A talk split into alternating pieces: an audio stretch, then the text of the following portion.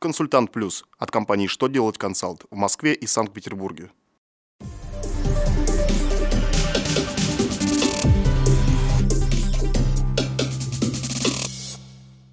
Добрый день! Для вас работает служба информации телеканала «Что делать ТВ» в студии Ольга Тихонова.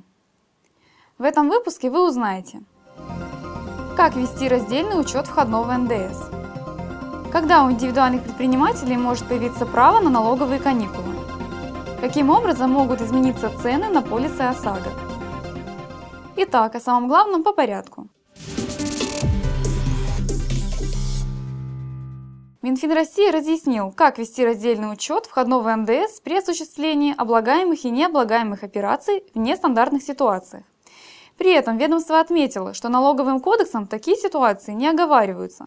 Например, каким образом следует распределять входной НДС по так называемым общехозяйственным расходам, если в течение квартала налогоплательщик не осуществляет отгрузку товаров, работ или услуг вообще, или ведет отгрузку только облагаемых, либо наоборот, необлагаемых операций.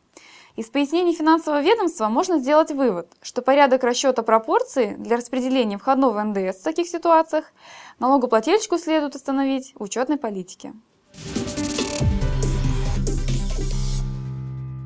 Госдума приблизила наступление налоговых каникул для индивидуальных предпринимателей, одобрив в первом чтении соответствующий законопроект. Согласно документу, на преференции могут рассчитывать впервые зарегистрированные предприниматели, работающие в научной, социальной и производственных сферах. Кроме того, в течение первых двух лет своей деятельности претенденты на льготы должны перейти на патентную или упрощенную систему налогообложения – Максимальный срок послаблений составит 2 года, однако он может быть снижен вдвое по решению региональных властей.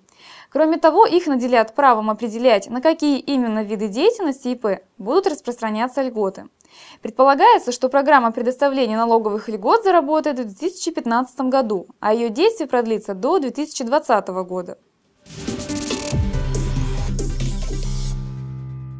Российский союз автостраховщиков предложил Центробанку существенно изменить методику расчета цены полиса ОСАГО.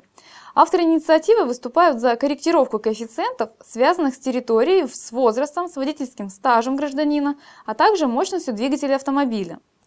В случае одобрения предложенных нововведений страховка значительно подешевеет для опытных водителей старше 45 лет, проживающих в регионах с низкой аварийностью и владеющих автомобилями с двигателем мощнее 150 лошадиных сил. Так москвичам полис будет обходиться примерно в 4000 рублей. Напротив, молодым водителям со стажем до года из высокоаварийных городов придется платить за страховку вдвое больше, чем сейчас. Например, отвечающему этим критериям жителю Мурманска ОСАГО будет стоить около 18 тысяч рублей. На этом у меня вся информация. Благодарю вас за внимание и до новых встреч!